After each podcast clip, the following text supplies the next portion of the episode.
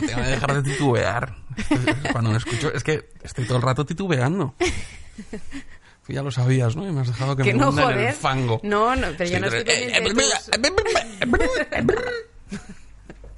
Bienvenidos a Cebollas Verdes. Con Ana Bollero y una gallina.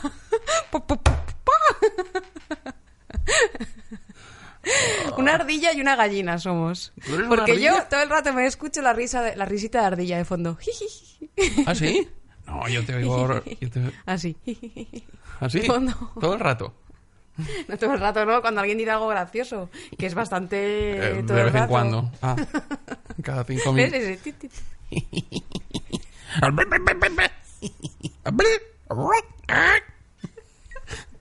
Una hora solo de esto.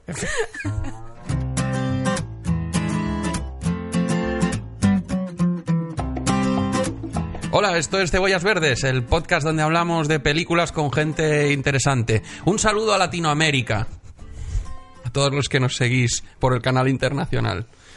Hoy tenemos a un invitado estupendo, Nacho Vigalondo, director de cine, cineasta, cinéfilo, un gran cinéfilo, un hombre de cine. Va a contarnos cuál es su película favorita. Por supuesto, recomendamos siempre ver las pelis, ¿no? Y acompañándome a mí ver a mi leal colaboradora Ana Boyero. Ana, ¿qué tal? Buenas tardes, Adolfo.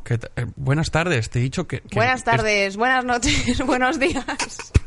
Hola, Internet. Un saludo a Latinoamérica, esto siempre lo he querido decir. Un saludo a México. Saludaos. Tenemos muchos seguidores. ¿Sí? No lo creo. Cuando vengo andando por aquí, me vengo andando desde mi casa en línea recta y atravieso las ventas. Y entonces, ¿ahora qué hay? ¿Feria de San Isidro o algo de esto? ¿Qué cojones es esto? ¿Qué? Es que te imagino atravesando las ventas, pero la plaza directamente, pasando por el muro, pasando por la plaza. El cartel de ACDC de Angus Young, él solo, en la arena. ¡Yeah! Pues, ¿qué hay ahora? ¿Qué es? ¿Feria de San Isidro? De abril no puede ser. San Isidro. Bueno, ha sido ya San Isidro, entonces, ¿no? Atravieso terrazas y terrazas de gente fumando puros. Y yo fumo, soy fumador de puros. Ya casi nunca fumo puros, pero antes. Y entonces veo a gente. Hay dos clases. Los viejos, que se la sudan y entonces fuman lo primero que les cae a la boca, allá que va, y se lo gozan. Y luego... Los niños. Los niños jóvenes de taburete que se fuman unos puros carísimos y tu único trabajo cuando fumas un puro es no parecer un imbécil. Ajá. Es muy sencillo. Pensaba que era no vomitar. No hay más reglas. Bueno, eso entra dentro de esto. Y... no hay nadie que los fume bien. Todos parece que estén chupando el polo flash. Como, se enchufan a esto. ¿Pero cómo es? ¿Cómo hay que fumar un puro bien? Como tú quieras, pero tienes que estar... No, como tú quieras, no. Acabas de decir que hay normas súper estrictas. No, al revés. Es muy al revés. Lo que quiero decir es que no hay normas, pero no puedes... O sea, el puro es una cuestión de estilo. ¿Se puede morder con los dientes y moverlo? Se puede morder. Incluso se puede morder. Incluso. Pero lo que no puedes parecer es... Hace 5 minutos que te has encendido tu primer puro. Te has gastado 15 euros en este puro y no sabes ni lo que estás haciendo. Yo solo me fumaría un puro si hubiera boquillas de puro. Para ser como Audrey Hepburn, pero con un puro ahí al final. En plan, súper fina. Hay boquillas. ¿Rosas? Hay boquillas. Quiero ser muy femenina. Creo que lo que más te gustaría es echar el humo con desprecio con el poder del puro. Esa nube puede durar... O sea, tu desprecio puede durar 5 minutos. Cuando alguien te caiga mal, le haces... Y le sumes ahí en una nube de humo que no desaparece. ¿Aquí se puede fumar? Aquí no se puede fumar. No se puede fumar porque las paredes están hechas de cartón. Era una amenaza. Ah. Yeah. Doctora Sardonicus.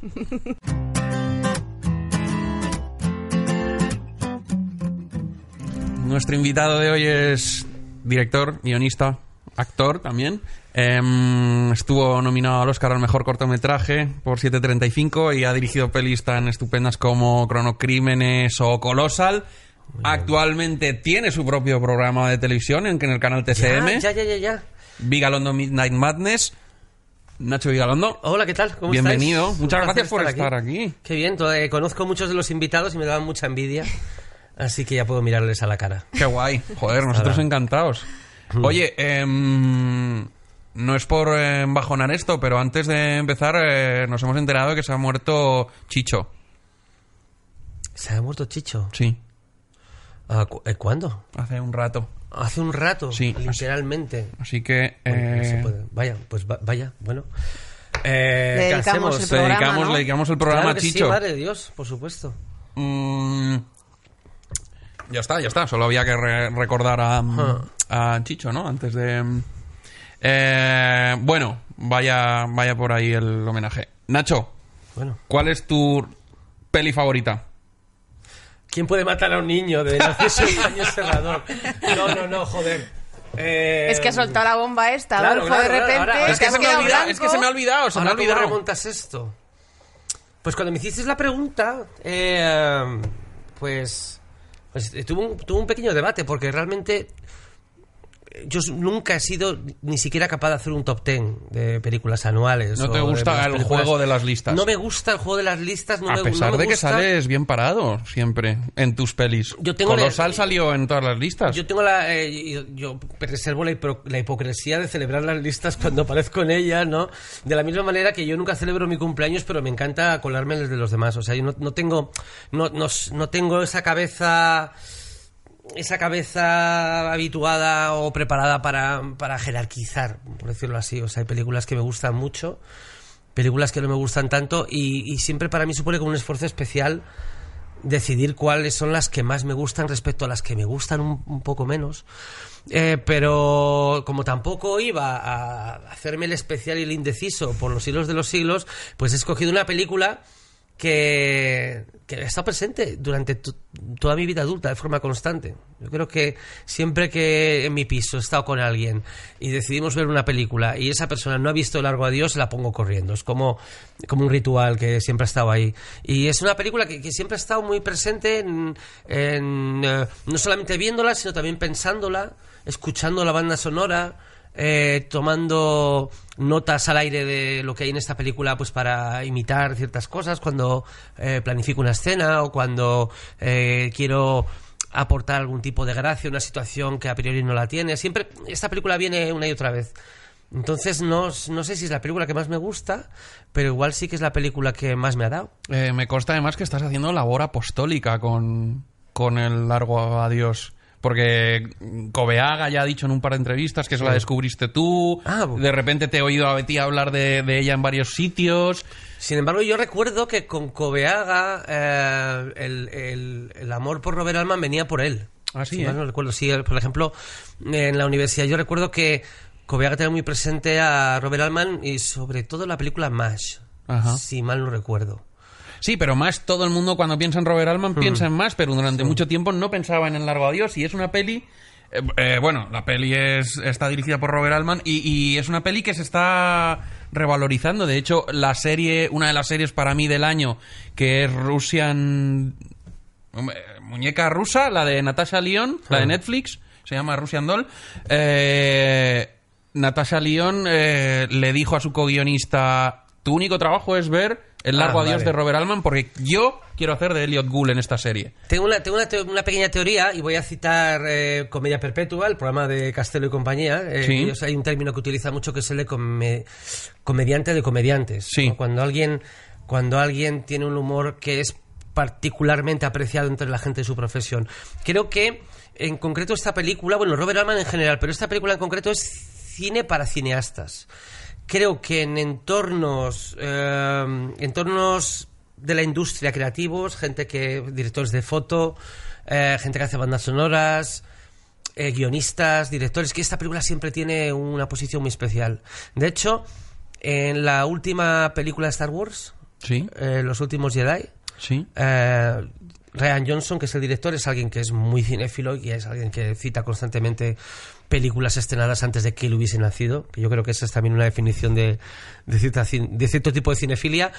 Él ha colado un fragmento de la banda sonora de El largo adiós en una escena en el casino que es desbordado por los news mutantes. Claro, porque es John Williams, claro, antes de ser el John Williams espacial. Claro. Es el John Williams yacero, que es el de la primera época. Hay un momento en el que estamos en una especie de cóctel extraterrestre increíble. Hay unos segundos antes de que las paredes se rompan y entren las criaturas estas fantásticas derribándolo todo, y esos breves segundos que hay en pantalla son las notas de la canción del largo adiós, que en esta película se oye constantemente, 250.000 veces sin parar, en diferentes versiones.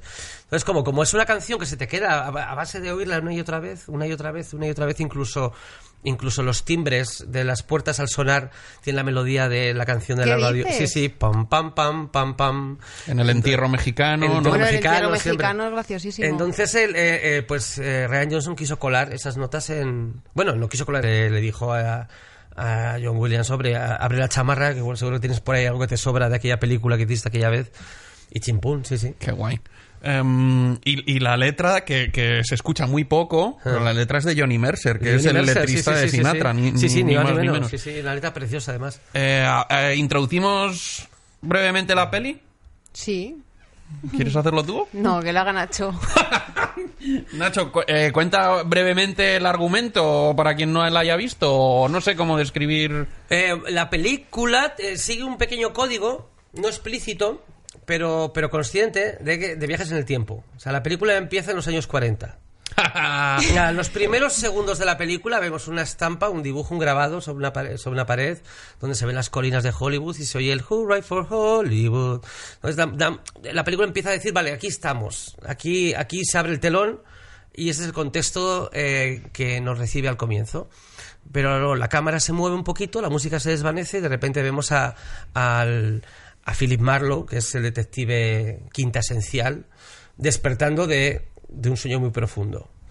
Lo que la película plantea es que este personaje, que en sus adaptaciones cinematográficas anteriores es asociado a los años 40, al Hollywood de la época dorada, el sueño eterno, etcétera, etcétera, de repente despierta en los años 70.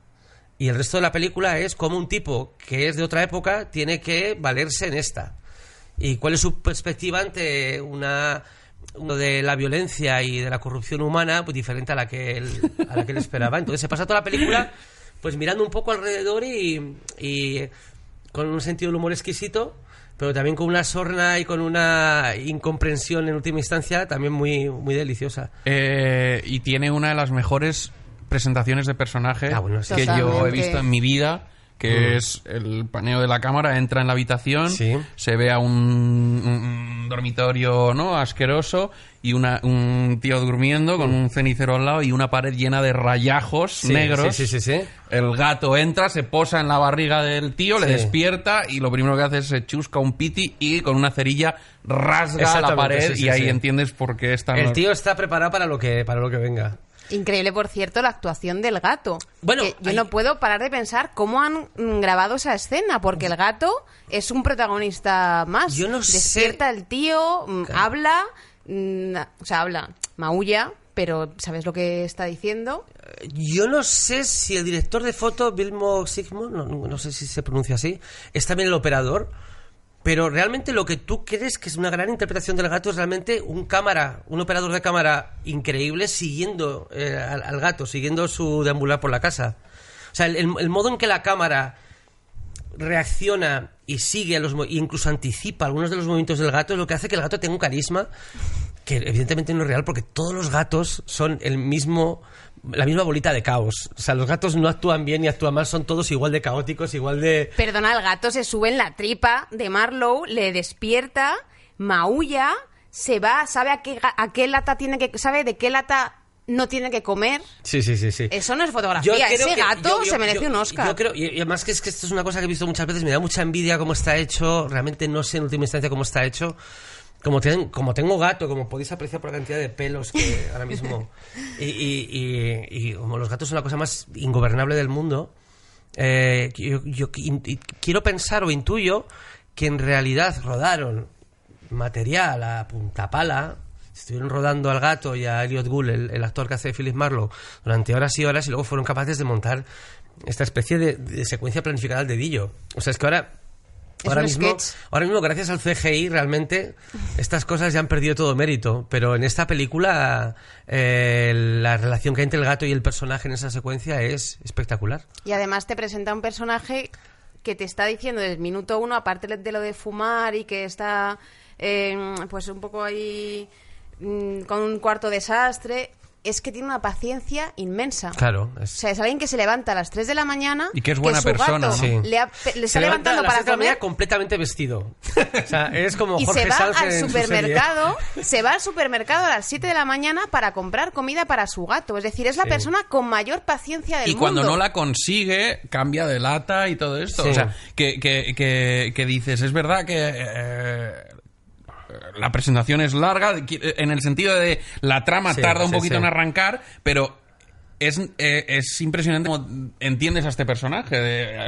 O sea, un tío que se preocupa tanto por hacer feliz a su gato no puede ser mala persona. Pero cometiendo el pecado de intentar engañarle.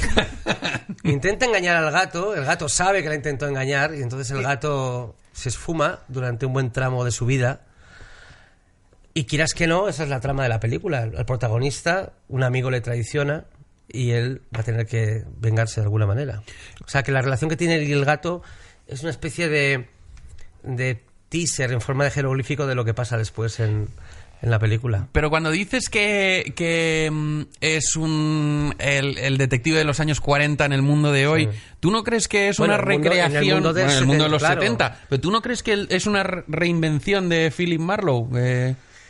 Mira, de entrada hay una cosa que me hace mucha gracia, y es que si hay algo que siempre que de alguna manera parodiamos o percibimos como alguien se ríe o hace un comentario o imita la voz en off de los detectives, la típica voz en off de detective es la voz en off de Philip Marlowe. Siempre es alguien recitando en voz alta sus novelas, que están llenas de unas alegorías y unas metáforas, y es que es casi... son casi libros de comedia, por el sentido de que no hay párrafo en el que no tengas una comparación o no tengas una reflexión que ya de por sí sea casi como un aforismo, ¿no? Yo siempre me acuerdo de la novela, qué mala memoria tengo, es El sueño eterno, adiós muñeca, que decía que ese hombre era tan discreto como una tarántula en un plato de nata. Plato de nata. Es que de eso no se te olvida. Y de esas tiene un montón. Yo, por ejemplo, cuando describe que una mujer, para contar que una mujer bebe mucho, cuenta que siempre se golpea con la botella en los dientes, ¿no? Sí. Para expresar las ganas con las que esta mujer chupa el frasco. Y en esta película, por ejemplo, no existe la voz en off.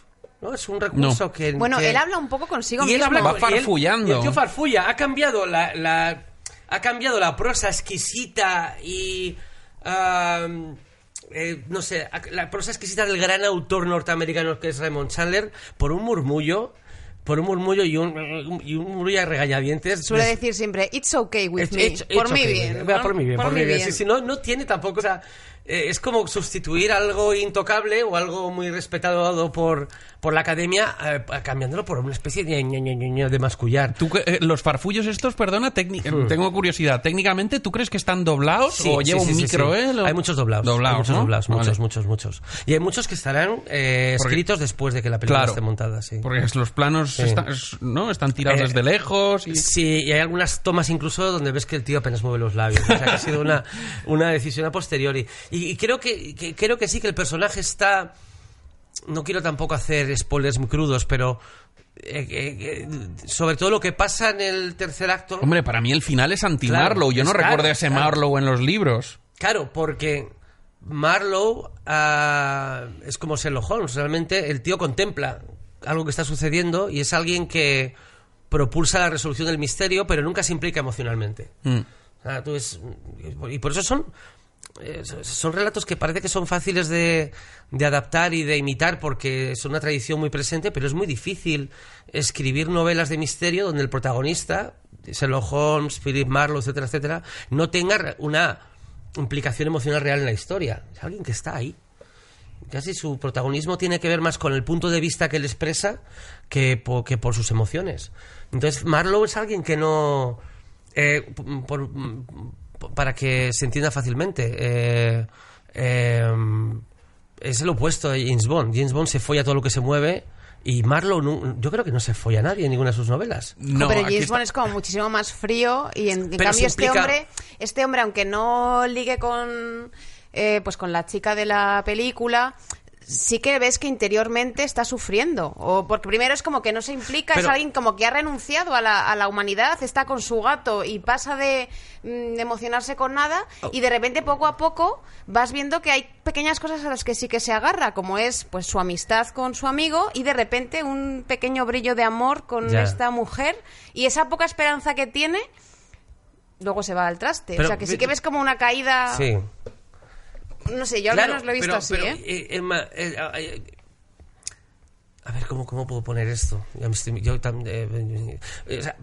Bond tiene esa especie de masculinidad fría, de anuncio de máquinas de afeitar, etcétera. Pero James Bond, en las novelas y luego en las películas, es un tío que... Perdóname si me pongo un poco vulgar, ¿vale? Es un tío que folla y mata. Sí. Y posiblemente entre los personajes, si quitan los personajes que se folla, los personajes que mata, no queda nadie en el reparto al final. Marlowe no hace ni el uno ni el otro. Pero Marlowe en esta película quiere un poco, ¿no? Porque en esta película... Yo hablo de la peli, yo no hablo de los libros, que no me los he leído. O sea, estoy hablando simplemente de la peli. Sí, no, pues eso es lo que estaba comentando, que en esta película sí que el tío tiene una implicación extra en lo que está sucediendo que nunca veías en las novelas ni en las películas. Vale. No. Yo no estoy de acuerdo, soy fan de esta peli y de Philip Marlowe, y para mí me parece un personaje moral. O sea, profundamente moral. O sea, creo que el tío... Lo que pasa es que se moja muy poco, pero precisamente como hay... Los gestos están contados con cuentagotas, cuando él sufre es muy potente. Cuando él se siente traicionado, te duele de verdad. Sí. Y es un detective privado. Yo, en ese sentido, para mí es distinto a las novelas de Dashiell Hammett o, por supuesto, nada que ver con James Bond. Claro. Y aquí, cuando empieza el tío en el caso, es eso, es un amigo. Un amigo me ha pedido un favor. Sí. Aparece a las tantas de la mañana en mi casa, no le pregunto ni qué ha hecho, ni de dónde viene, eres mi amigo, ¿a dónde necesitas ir? ¿A Tijuana? Venga, sube, que te llevo. Y no te hago preguntas. Hostia, este tío ha visto mucha mierda en su carrera, Sabe que algo tiene su amigo y no le pregunta nada. Y cuando se siente traicionado es... Pero ¿no crees que en las novelas ese principio moral, que tienes toda la razón del mundo, es un tío que tiene un código moral muy estricto, muy norteamericano,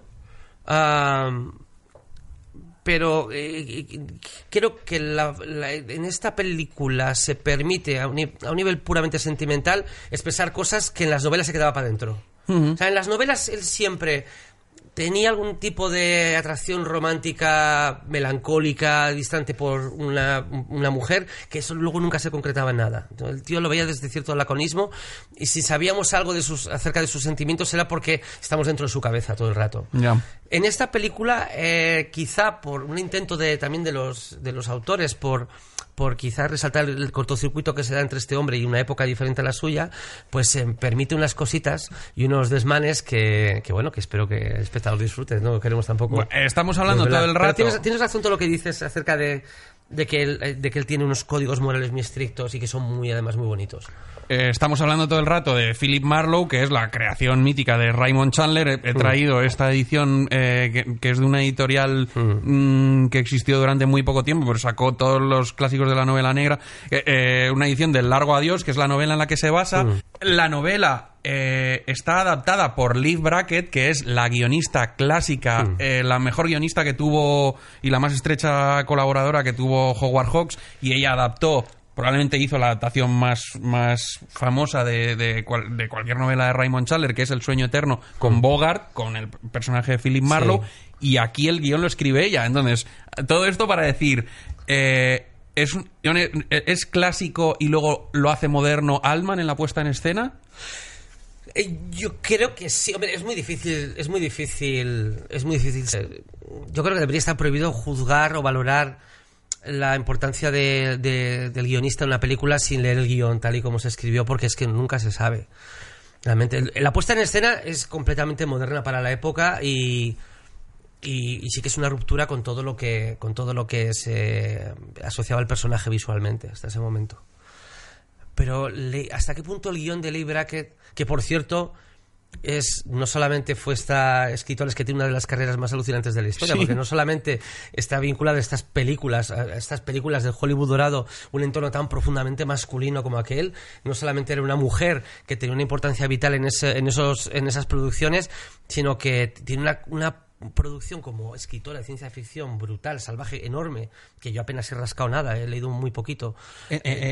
Libros, novelas. Wow. Tiene docenas de novelas de ciencia ficción. Coño. Y de hecho, su último guión antes de morir fue El Imperio Contraataca. O sea que, Leigh Brackett, mucho cuidado con esta señora. Y Howard Hawks tiene esta frase terrible que es que le gustaba mucho porque escribía como un hombre. Bueno, sí, claro, esas frases que han envejecido de maravilla. Yeah. Pues no sé, realmente es muy difícil saber a qué se debe cada elemento de la película. Por ejemplo, uno de los personajes más sorprendentes y casi diría que más modernos, hasta el punto de casi parecer una película más cercana en el tiempo. Hay un personaje que parece de una película de cine negro satírico de los 90. Hablo del villano de Agustín. Es que increíble. Es alguien, ¿no? Que es un personaje que, perdonad por caer en los tópicos, pero parece un personaje imaginado por Quentin Tarantino. Totalmente. Al ser un gángster imprevisible, terrorífico y también el personaje que desencadena secuencias de humor negro abierto, ¿no? Que es cuando el momento creo que más espeluznante es cuando le revienta una botella de Coca-Cola a esta mujer fantasmagórica que le sigue a todas partes y después le dice a Marlowe, fíjate, allá la amo y mira lo que le acabo de hacer. Lo que no te haría a ti, ¿sabes? La amenaza, es que la escena además es maravillosa. Es la amenaza más complicada de la historia del cine. Porque la va construyendo poco a poco. Es decir, sí, está Marlowe, aparece el matón con su séquito, sí, y obviamente tú sabes que es un matón y que un matón es peligroso. Uh-huh. Pero lo va construyendo poco a poco, va hablando, le va diciendo lo que quiere, quiero el maletín, quiero mi dinero. De repente aparece la chica esta que le acompaña. Le hace una declaración de amor como de un minuto que tú estás en el sofá diciendo, bueno, que sí, que la quieres mucho, qué guay, y le revienta la Coca-Cola. Y en el fondo todo eso al final, a nivel de estructura en guión, es para decir, este matón es muy peligroso, ojo con él. Pero se crea una historia... Sí, no, es... Te extraña que no sea más famosa esa secuencia, ¿verdad? Sí. Es porque esto no es una cita habitual entre los entendidos. Luego el tío este se hizo director, ¿no? No es ya Mark Rydell, ¿no? Ya era director antes y había hecho películas antes. Creo que yo he visto una de él, la de Los Cowboys con John Wayne, que es del 71, o sea que ya era director antes de hacer este personaje. Según parece, este personaje tan alucinante fue compuesto por él mismo, por Mark Rydell. Wow. Que aparentemente el gángster judío que le ofrecieron no era lo suficientemente loco ni lo suficientemente disparatado, aunque sí que seguía un poco el canon, pues eso del típico gángster, la mafia judía, etcétera, etcétera, y él quería darle una vuelta y convertirle en algo mucho más disparatado, y fue obra de él. Este personaje que tiene dos apariciones, yo creo, en toda la peli, si pensáis que esta es loca, la segunda total, vez que aparece es todavía más loca. Sí, o sea, cuando no puedes pensar... Bueno, la secuencia en la que se quedan todos en calzoncillos... Incluido Arnold Schwarzenegger. Que está ahí. De repente aparece como de matón, loser. Es alucinante. Y esa secuencia es alucinante también por cómo Elliott Gould, haciendo de Philip Marlowe, en cuerpo presente, ves que ni parpadea, en ningún momento se siente mínimamente amenazado por una situación que promete un baño de sangre. Claro. O sea, él está completamente tranquilo, porque sabe que tiene un as en la manga. Yo no me voy a quitar la ropa. Está como extrañamente preocupado por su corbata, ni que fuera tan bonita, ¿no? Sí. Por cierto, que estuve viendo la película ayer, porque yo no la había visto, y estaba todo el rato con el prota. Este tío me suena. Y claro, es que es el padre de Rachel y Ross en Friends. Claro, lo he descubierto hoy viniendo. Digo, este era. Es difícil de explicar la importancia de Elliott Gould, porque en las nuevas generaciones es el padre de Rosy de Mónica, pero este tío en los 70 era una estrella muy especial, porque usó todo su poder para hacer pelis súper interesantes. Luego el tío montó su propia productora, que se arruinó con una peli súper guay que a mí me flipa, que es la única, yo creo, que tiene como directora Alan Arkin, que se llama Pequeños Asesinatos, que es increíble. Y este tío se dedicaba, en la cima de su estrellato, a hacer también... Había directores de de otro pelaje, pero vamos. Elliott Gould es yo creo que de mis actores favoritos, incluso sin saberlo. O sea, yo recuerdo que cuando era niño y sí, él era una presencia como parpadeante, ¿no? De repente aparecía en tal película, en tal serie de televisión, era muy constante. No era una persona que emitiese vibraciones de superestrella, aunque lo fuese. Pero, tío, digamos que transmitió una familiaridad y un carisma, yo creo que único. Yo creo que hoy en día es impensable que una estrella de cine masculina tenga ese perfil. Y es curioso, por ejemplo, es un actor que es de esos actores que tienen, creo que más cualidad de comediante que de actor. ¿Qué quieres decir? Tiene una vibración de comediante, o sea, no tiene la densidad que uno a veces asocia a un actor de renombre. Sí. ¿No? Pero sí que la corporeidad, la fisicidad que tiene, la presencia, es la de alguien que está en un escenario comiéndose al público. Ya. Con muy pocos recursos, no además. Puedes parar de mirarle. No sé si alguna vez ha llorado en pantalla alguna vez este actor. No sé si alguna vez ha llegado a expresar el pathos, las emociones, a ese volumen. Pero cuando en estos momentos, por ejemplo, en esta película conmueve, momentos puntuales en los que conmueve, por ejemplo, cuando desean la foto de la mujer asesinada, lo hace con muy pocos recursos. Casi con muy pocos elementos. Y con la cara embadurnada de negro, que es un momento también bastante... que es un humor que tampoco ha envejecido muy bien. No, pero, bueno, pero que es, aún así él se está riendo de Al Johnson, o sea, en todo caso se está imitando una imitación, ¿no? Pero, fue una improvisación de él, por cierto, fue una cosa que se le ocurrió en un momento... Tiene toda la pinta, y luego todo esto en secuencias... muy difíciles desde el punto de vista visual, ¿no? Porque nunca tiene un primer plano, nunca tiene un... No, tiene muy pocos... Está siempre en secuencias corales y aún así...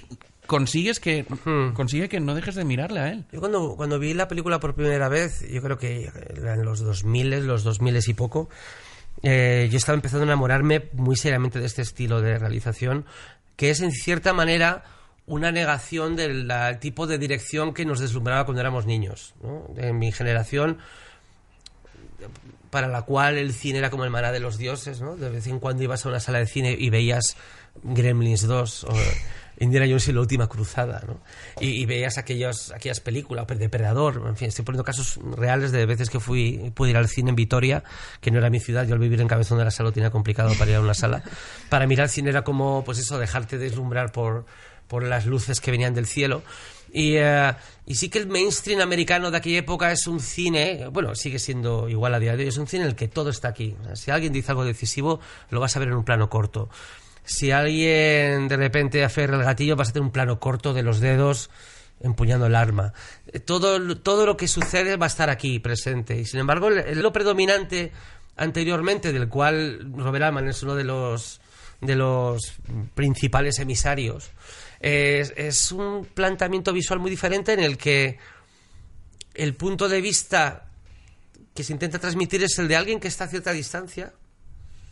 Un testigo no necesariamente próximo a la acción, sino alguien que puede incluso estar espiando lo que está pasando, con lo cual en el encuadre el ojo no está tan dirigido como estamos habituados en el mainstream a día de hoy. No está dirigido, pero a la vez hay como mogollón de cosas pasando. Por eso, claro.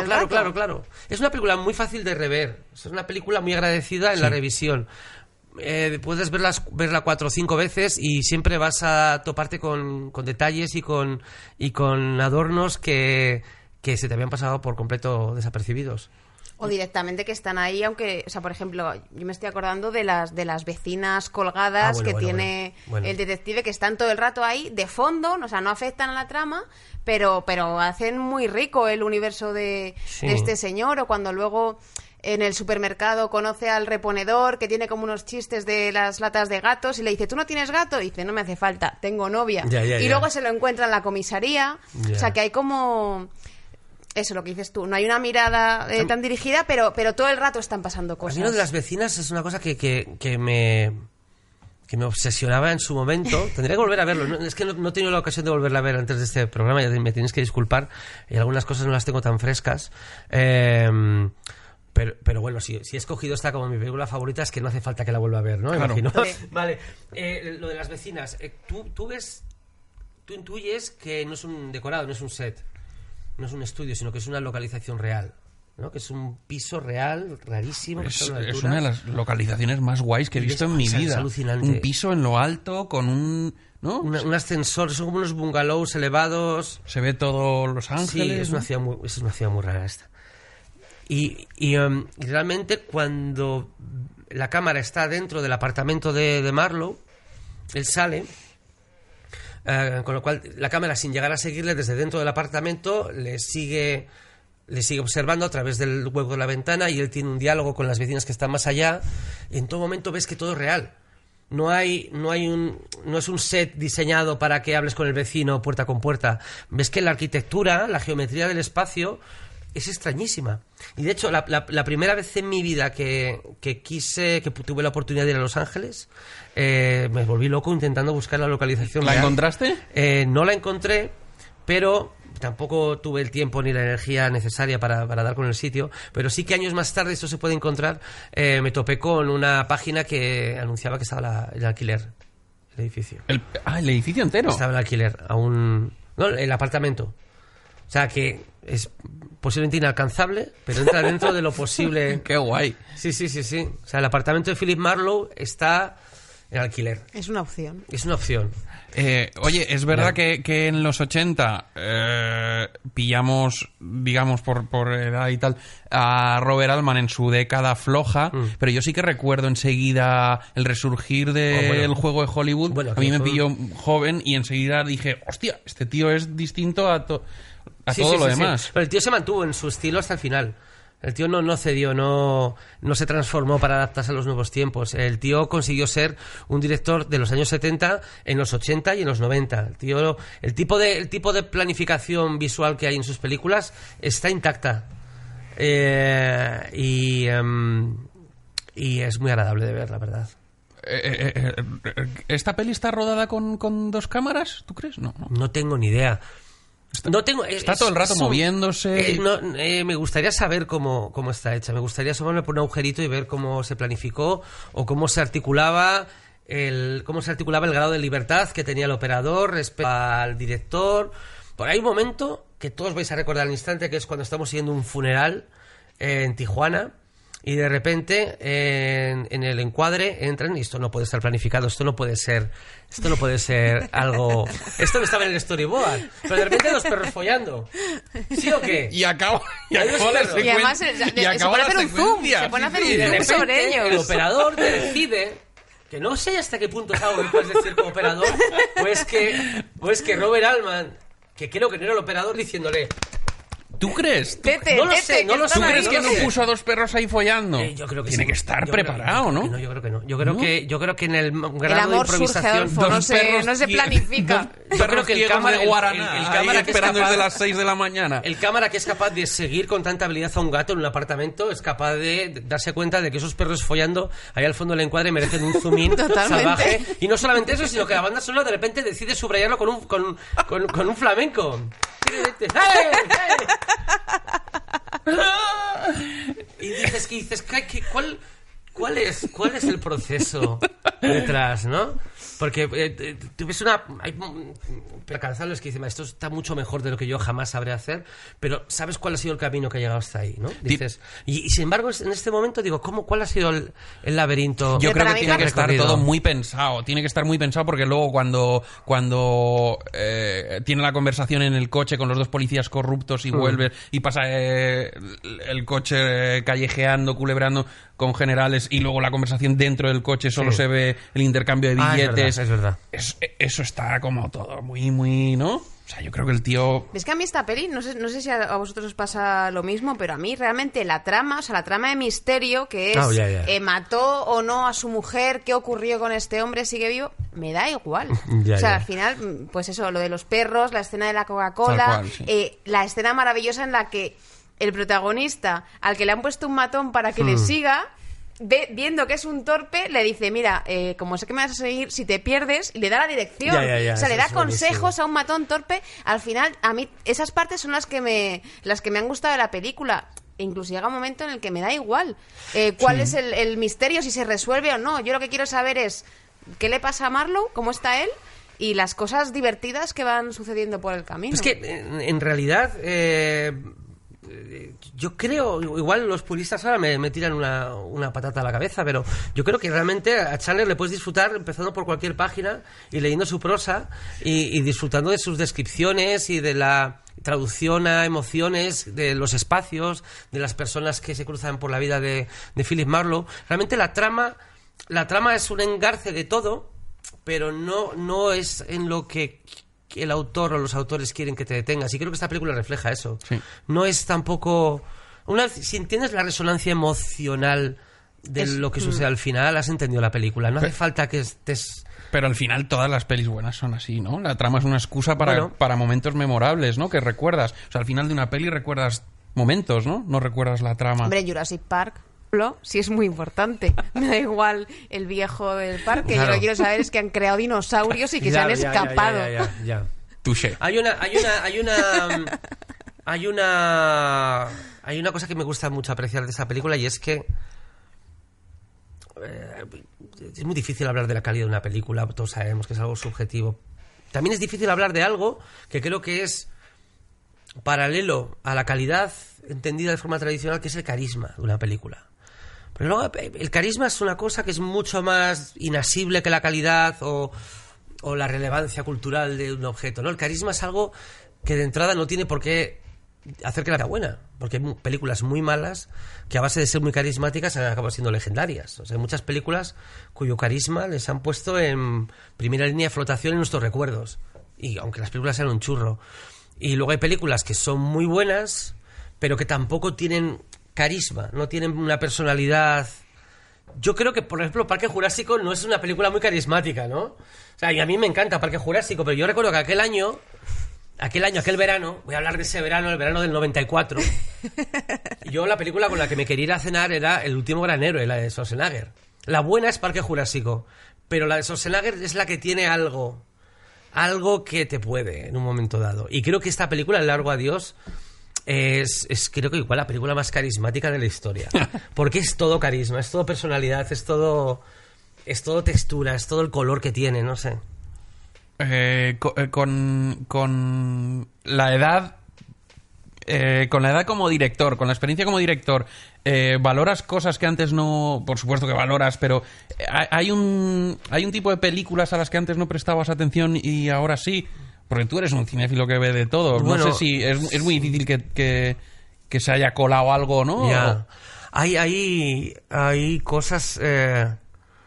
Hay momentos en tu juventud donde eres súper integrista, ¿no? Y yeah. Algunos elementos, ¿no? Sí. Yo recuerdo una época en la que, por ejemplo, en la comunidad que éramos en la uni, yo era especialmente estricto con el tema del guión. O sea, yo veía que el guión no seguía una lógica firme, marmórea, y se agrietaba, me daba igual todo lo demás. Todo lo demás me parecía irrelevante, ¿no?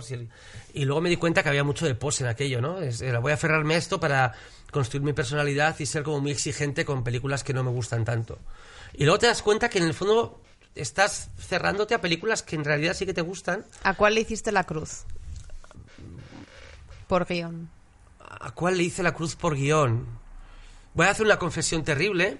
Y es que llegó yo, por ejemplo, era el tío repelente que cuando veía Tesis de Alejandro Amenábar, ¿vale? Porque cuando llegó Tesis era la película, y aquí voy a disculpar públicamente a Alejandro Amenábar, porque era la película con la que te tenías que posicionar cuando eras sobre todo estudiante de primero de comunicación audiovisual. Entonces, como nos pasa a todos los idiotas que hacemos comunicación audiovisual, si alguien triunfa cerca, de repente nos ponemos toda nuestra carga analítica, ¿no? A cuestionar lo que se ha hecho, ¿no? Si nos pilla lejos, nos parece un poco mejor. Pero si nos pilla cerca, estamos diciendo, no está tan bien como dicen. Si es Diablo Cody, vale. Pero si sabe nada... Exactamente, ¿no? Yo creo que por esa fase ridícula, apestosa, pasamos todos en mayor o menor grado. Y yo recuerdo que yo decía de Tesis que estaba mal, porque a partir de un momento de la película no se entendía que los protagonistas, Ana Torren y Fele Martínez, no fueran a la policía. Ya ves tú qué chorrada. Qué chorrada de universitario. Sí, claro. Y yo me reconozco... Más que ahora mismo reconocerme más inteligente que antes, antes me reconozco, pero voy a retomar la frase, que soy tan tonto que no soy capaz de estructurarla bien, que antes, no es que ahora me reconozca más inteligente que antes, pero antes sí que me reconocía más tonto que ahora. Creo que hay una diferencia de matiz. O sea, ahora no me atrevo no me atrevo a considerarme más inteligente que antes, porque quizá dentro de 10 años, cuando me vea a mí mismo ahora, también me vea como un gilipollas integral. Entonces, pero eso no me quita de no cuestionarme a mí cuando era más joven. Y es un poco el efecto Grammar Nazi, ¿no? Exactamente, sí, sí, exactamente. ¿El efecto qué? El efecto Grammar Nazi, que todos hemos pasado por un momento de ¡uf! Hay una coma entre sujeto y predicado. Esta persona ya no tiene nada que aportar porque ha tenido este fallo. Y luego te relajas y dices, sí, a ver, sí. que no... Yo hubo una época en la que íbamos todos a ver una película y de los 5 era yo el que salía con los brazos cruzados diciendo, no está tan bien como pensáis. Y en ese sentido ahora me he vuelto mucho más generoso, mucho más flexible y en realidad mucho más sincero, porque te estás mintiendo un poco a ti mismo cuando te impones como alguien negativo ante lo que... Y va mucho más allá, yo creo, del el mero hecho de no, ahora las hago y sé lo que cuestan. Yo creo que es la edad, no es eso. A mí me cuesta mucho ya ver una peli que me indigne, es que no tiene que pasar algo como muy raro. Ahora he criticado mucho al estudiante de comunicación audiovisual, pero creo que también es una fase con que ahora nos genera mucha antipatía, creo que está por ella. Hay un momento en el que tienes también que significarte frente a todo lo demás y bueno, pues cometes el error de lo que yo llamo el síndrome del portero de discoteca. Que parece que tú es más fácil exportar tu personalidad si estás negando la entrada a cosas. ¿No? Te defines más por fácil, tus odios. Es más fácil definirte por lo que no te gusta que definirte por lo que amas. Pero creo que hay una edad en la que no es bonito, pero sí que es legítimo convertirte en esa persona. El problema, ¿no? Y los que estamos en internet todos sabemos que esto se da. El problema es cuando arrastras esa pose hasta tu vida adulta y ya te aferras a ella y ya vas a morir abrazado a ella. Ese es el problema. Porque yo creo que también las poses adolescentes tienen su valor, pero en tanto en cuanto las dejamos atrás. ¿Sientes que estás recogiendo tus frutos como cineasta ahora de...? Yo admiro mucho tu carrera como desde el principio has conseguido hacer tu cine en tus términos y no sé si dedicas mucho tiempo o dedicabas mucho tiempo cuando empezabas o cada vez dedicas menos a estudiar la trayectoria que quieres tener, pero sí que de repente sí que veo como que estás recogiendo frutos de en su día no pasaste por hacer ciertas cosas o tal a base de disgustos y ahora estás en un punto en el que haces pelis. ¿Sabes lo que más aprecio? Lo que más aprecio de si he llegado a un punto diferente al punto de partida, lo que más aprecio es lo que pasó la semana pasada, que un guión que estoy ahora mismo desarrollando para Sony pues provocó 10 el diálogo era muy bonito porque decía 10 páginas de notas. Hubo una pequeña confusión en los emails y tengo que reconocer que muchas de esas notas, la gran mayoría, eran buenas, pero la posibilidad que yo tenía de discutir las malas, que además creo que Diego San José dijo una cosa parecida en el podcast aquí, o sea, el hecho de que las notas que yo consideraba que no eran tan afortunadas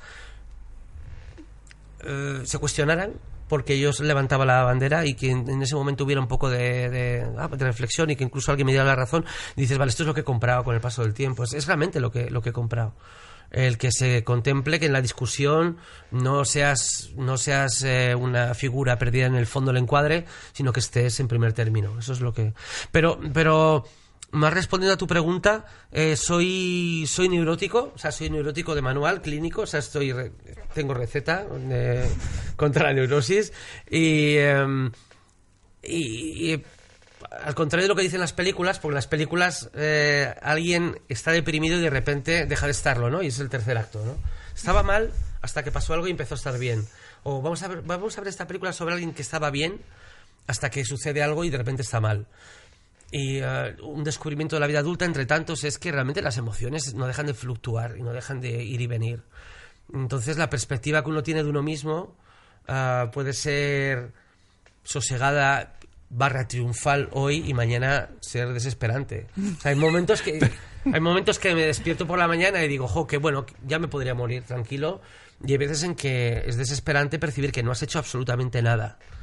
O sea, y convives con esas dos visiones y de repente estás en una y de repente estás en otra. Pero yo sí que he notado un cambio, aunque sea desde el punto de vista más frívolo. Tengo la sensación de que antes te quejabas más, eras más... te exponías más en el sentido de lo difícil que es hacer una peli, lo que me está costando hacer esta peli, no os lo podéis ni imaginar. Y ahora te callas, sí, haces la peli, lo petas y a la siguiente, ¿sabes? Bueno, pensaba que te ibas a convertir en esa especie de directores tipo Orson Welles o Terry Gilliam, sí, que se pasan toda su carrera contando lo mucho que les cuesta hacer la siguiente peli, no, que no pasa nada, que es una especie de director. Bueno, una de dos, o eres... claro. Pero claro, lo que ahora no hago es quejarme públicamente, pero claro, no quiere decir que no lo sufra. Claro, es que... Bueno, pero claro, es un signo de madurez, ¿no? Ya no tengo el blog ahí. A veces dices, sí, no es maduro, y luego piensas, no, igual era más divertido lo otro, igual era más, ¿sabes? Igual es mejor, igual es más útil para otros lo otro, ¿no? El abiertamente ser... ser transparente ante las crisis a las que te enfrentas. Y yo creo que es bonito, pero también es victimista. Hay algo de todos yo y me hacen sufrir mucho porque soy el héroe de mi propia película. Eso también sigue con la edad, un poco más de reparo. Ya. Ahora quiero que el resto de... dedicaremos una hora si es necesario, me cuentes todo lo que quieras sobre Jason Sudeikis, porque todo el mundo te preguntaba, bueno, por Anne Hathaway en la prensa de Colossal, y has dirigido primero a un miembro del Saturday Night Live y no a cualquier miembro. Entonces esto es lo que más envidia me da de todo el mundo. Bueno, no, fue una gozada. Fue increíble. Hazme preguntas concretas, casi en bruto me cuesta igual, un poco. Lo que quieras. Puedes contarme desde cómo llega... Es que me da igual. Todo lo que me digas de ese hombre, quiero saberlo. Bueno, hizo que en su apartamento alquilado en Vancouver instalaran una serie de máquinas de pinball, porque es un fanático del pinball. Entonces, una vez que fui a su apartamento, pues vi que aquello se había convertido de una semana para otra en un museo del pinball. Ah, qué guay. Y lo primero que hizo, según llegó a la ciudad, fue buscar una tienda donde distribuyeran pinballs originales. O sea, no le interesa la actualización high-tech del pinball, no le interesa la versión digital, no, él quiere los originales en su maldito apartamento. ¿Mucha impro? ¿Improvisaba mucho él? Realmente no, hay líneas de texto, algunas de las líneas de texto mejores son suyas, pero no tanto como te esperas de un... Pero no le dejabas una toma de haz lo que quieras. Siempre, eso siempre, o sea, yo soy muy pudoroso con el inglés, o sea, aunque yo escribo, aunque la traducción al inglés que yo superviso, creo que de alguna manera responde a lo que yo escribí en un momento dado, tengo un poco síndrome del impostor, no me creo yo que lo que yo considere más... ágil de cara a ser declamado sea lo más acertado. O sea, hay una parte de mí que dice, ¿qué voy a saber yo? No, por mucha peli en inglés que hayas visto en tu vida, por mucho que hayas trabajado en Estados Unidos, por mucho que te creas que ya tienes el sonido tatuado en la mente, en última instancia no te permites tener la última palabra. Entonces hay un momento en el que, sobre todo si tienes actores como estos, si hay una discusión, si hay una disyuntiva acerca de cómo decir esto, ellos siempre tienen la razón. O sea, es algo que me parece de cajón. Y sí que hay muchas ocurrencias que vienen por parte de él, pero creo que no hay tanta improvisación como esperas, ¿no? Casi movido, casi arrastrado por la leyenda. Te esperas que la interpretación de un actor como él, viniendo del Saturday Night Live, que sea como una reinvención completa del texto, no es tanto como te esperas, pero sí que a nivel de interjecciones, de construcción de la frase, de cambio de adjetivos, sí que en ese sentido como que todo el guión tiene un barniz dado por él y muy reconocible. Y vale. Cuando te llamé para preguntar qué película ibas a elegir y dijiste Un largo adiós, me hablaste del Gran Lebowski. Sí. Y me gustaría que hicieras esa pequeña conexión. Yo llegué a esta película a través de un libro maravilloso editado por Glenat en los 90. Era una colección llamada Widescreen, no sé si os suena. Eran libros monográficos de directores de cine. Sí, acuerdo la del Doctor Vértigo. ¿No era una que llevaba Jordi Costa? No. Esta era libros muy tochos. Y eran libros como de vocación multidisciplinar. Por ejemplo, el libro que dedicaron a David Lynch hablaba tanto de él como director de cine como de su pintura. Tenían uno de Tim Burton también. Exacto, sí. Que eran casi como tesis, ¿no? Bueno, sí, no, yo creo que era como muy apasionantes, ¿no? Porque era una época también en la que en una época pre-internet en la que era muy fácil de alguna manera deslumbrarte con datos que no esperabas y tal. Y en concreto el de los hermanos Cohen, escrito por Fernando de Felipe, era bastante deslumbrante porque, por ejemplo, recuerdo que cogía el caso de Fargo, ¿no? Te contaba, decía Fargo, superponía otra película sobre Fargo, sobre el minutaje. Decía, si superponemos Fargo a esta otra película, vemos que las dos películas son la misma, ¿no? Y esa película era Psicosis. Y dice, el personaje de Frances McDormand entra en Fargo en el mismo minuto en el que la protagonista de Psicosis muere, ¿no? ¿No? Es un libro que me da mucha pena que esté inencontrable a día de hoy, porque bueno, igual sí que está por ahí por Iberlibro, alguna tienda de esas de segunda mano, pero yo recuerdo que me devoró la lectura. Y cuando dedicaban el capítulo al Gran Lebowski, adiós, como si fuera una película hermana de esta. En aquella época yo recuerdo que si eras fan del Gran Lebowski eras casi como un militante del grapo, porque la fama del Gran Lebowski se ha ido cocinando con el paso de los años. En su momento pasó sin pena ni gloria, y los que éramos fanáticos de esa película estábamos cada uno en su rincón. Y esta analogía entre el Gran Lebowski y una película anterior que era hermana de esta, en más de un sentido, porque las dos películas son adaptaciones apócrifas de Raymond Chandler, y son dos películas en las que la trama realmente no importa, y lo que más importa es la perspectiva peculiar que el protagonista aporta sobre todas las situaciones a las que se enfrenta. Lebowski es más el sueño eterno, ¿no? Yo creo. La trama sí, pero el retrato de Marlowe sí que es un poco Elliott Gould en... Claro, en esta. Sí.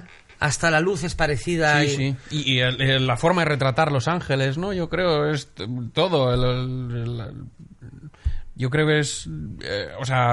Sí. La deconstrucción de la tortilla es El sueño eterno, El largo adiós y ya... Exactamente. Y bien. Luego ya Paul Thomas Anderson con la que hizo de Pynchon, ¿no? Vicio inherente, sí, muy bien mirado. Ese es el arco. Y yo recuerdo que leyendo ese artículo, ese episodio del libro, me quedé como prendado de la posibilidad de esa película sin que hubiese manera humana de verla. Y recuerdo que años más tarde, creo que en el 2000-2001, ya viendo en Madrid, me doy un paseo. Era la época en la que en algunas tiendas se llegaban DVDs de importación, y de repente pues me topé con, creo que en Esquiridiscos. Sí. Estaba el DVD de importación de Largo Adiós, y ya en la portada que veías a Elliott Gould con su traje, su corbata roja, caminando por la playa, ¿no? Completamente vestido, ¿no? Casi puedes ver la arena colándosele por las costuras. Viendo esa portada, acordándome de aquel artículo, pues me la compré de forma visceral, y la vi ese mismo día y dije, ¿qué es esto? ¿Cómo es posible que esta película exija este serpenteo para llegar a ella, ¿no? En vez de ser tan famosa como otras de su director, o tan famosa como películas de otros directores, ¿no? ¿Por qué El largo adiós es menos famosa que American Graffiti, por ejemplo, ¿no? Por buscar un tipo también de textura similar y un tipo de narrativa similar. ¿Por qué es más famosa que MASH, del mismo director? Porque me parece una película divertidísima, fácil de ver, fácil de disfrutar. Yo creo que está encontrando, su sitio. Ahora, de hecho, la reponen constantemente en el cine este mítico, el New Beverly en Los Ángeles. Claro, sí, constantemente la están poniendo, y ya tiene como su club de fans, yo creo. Fácilmente, sí. Bueno, Nacho, gracias por venir. Un placer. ¿Te lo has pasado bien? Por completo, sí, absolutamente. Bueno. Sí, ha sido... no he visto, antes os confesé que no he visto la película esta semana antes de verla, pero voy a verla después de estar con vosotros. ¡Qué guay! O sea, que las ganas de volver a...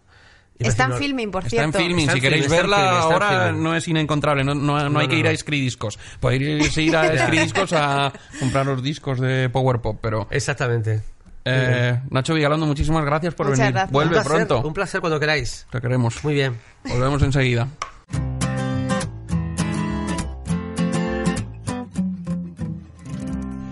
no quiero crear falsas expectativas, pero me consta que el chocolate del loro de esta semana viene muy, muy, muy, muy, muy trabajado. ¿Es cierto? Eres una mala persona. Eres muy chungo. ¿No es verdad? No vamos a entrar a valorar esto. Mira, yo estoy muy nerviosa. El chocolate del loro de esta semana viene inspirado por la película de esta semana. Sí. Porque hay una escena en la que aparece el protagonista con su mascota. Una peli con gato. Y eso me ha recordado a Móstoles. Ajá. Te voy a hablar de... Todo te recuerda a Móstoles. Si hubiésemos hablado de Lawrence de Arabia, acabaríamos hablando de Móstoles. Canija. Canija fue la primera coneja que tuvimos en mi casa. Sí. La encontré en un anuncio de Mercado Móstoles, que era como el periódico del sur. Sí. Y... Del sur de Madrid. Del sur de Madrid. A ver, estaba Mercado Móstoles, Mercado Getafe, Mercado Alcorcón... No todo el mundo conoce Móstoles, ¿eh? No estamos hablando de la tierra media. Deberían. El caso es que yo llevaba desde pequeña pidiendo una mascota y nunca me concedían ese deseo. Sí.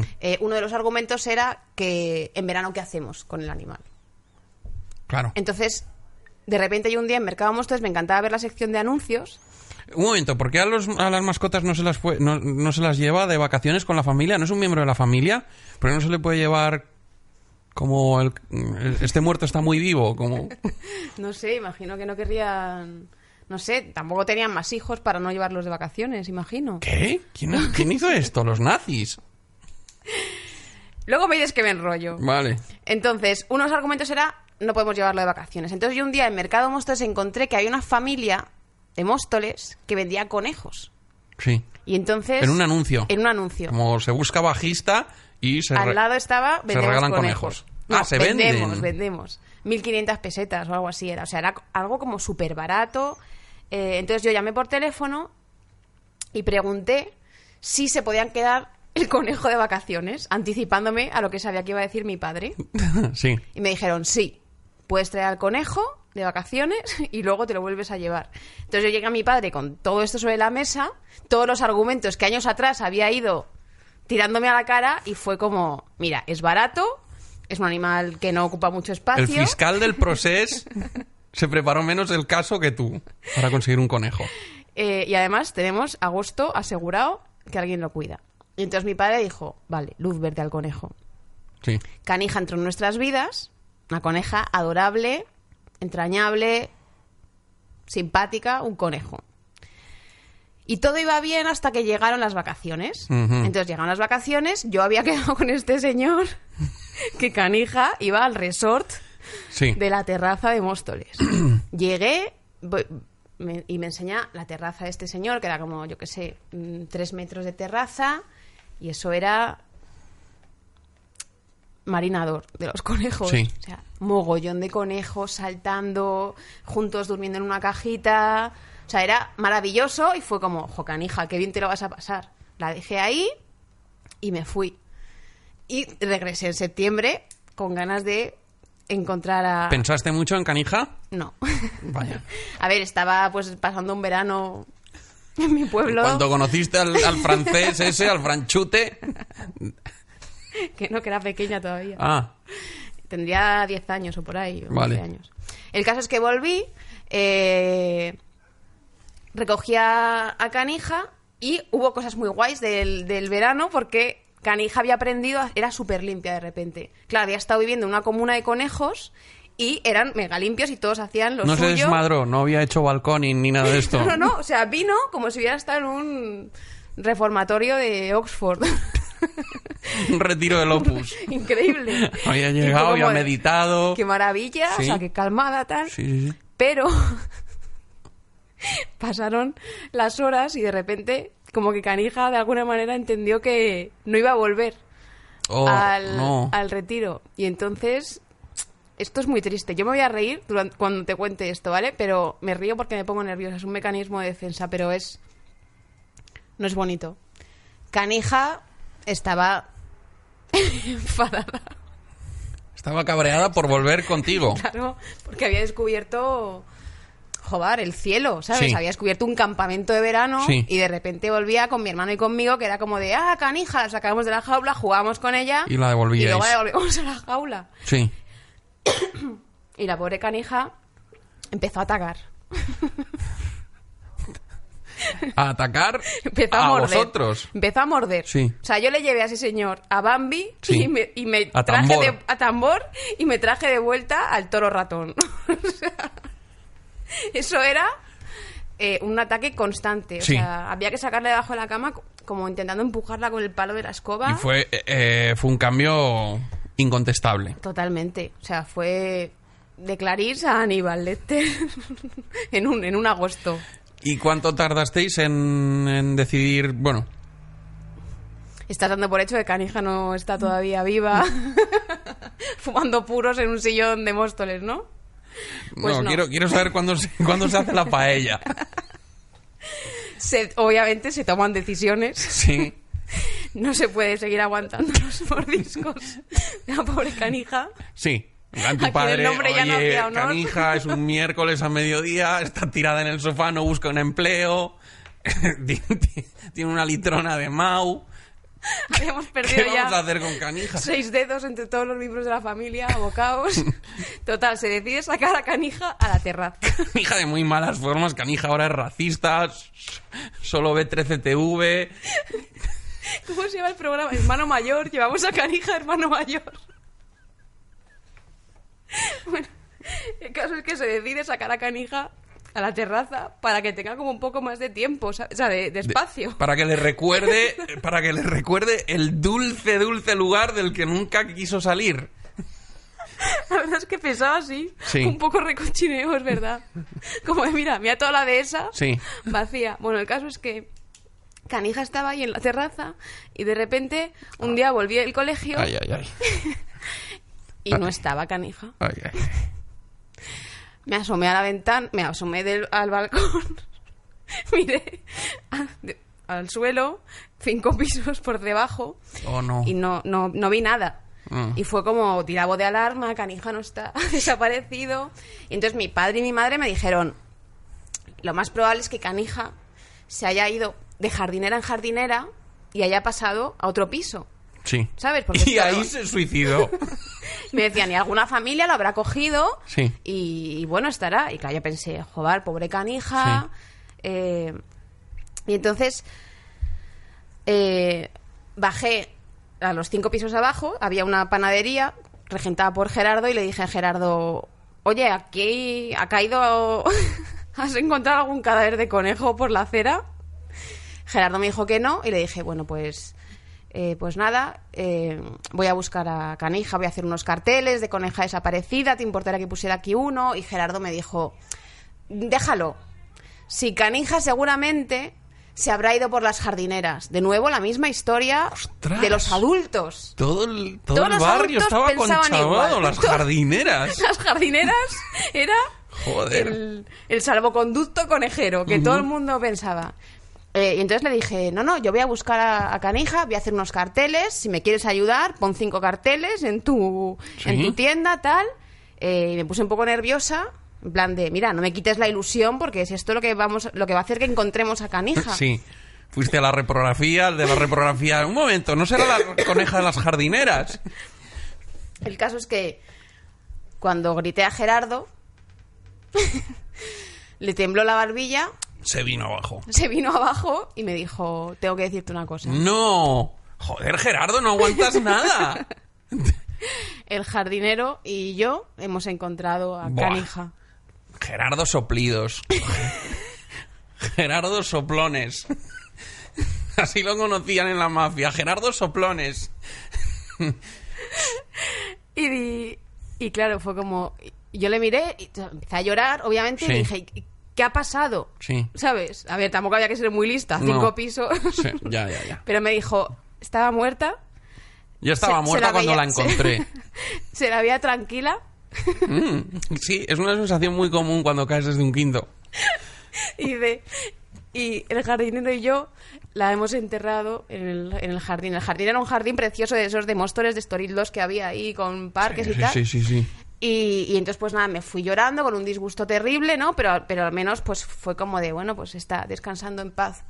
Y el caso es que estaba esta semana pensando en esto y me he dado cuenta de que me la colaron. ¿Quién? O sea, ¿quién de todos? No hay nadie que te haya contado la verdad en esta historia. Claro, o sea, en ese momento de revelación de la verdad, ahí también iba oculta una mentira. Porque yo no me creo que Gerardo y el jardinero enterraran a Canija. Entonces, claro, no ahora, había ahora jardineras. Ahora estaba no muy había claro. Jardineras. Pero yo durante 25 años, hasta que he decidido desempolvar este recuerdo para traerlo aquí.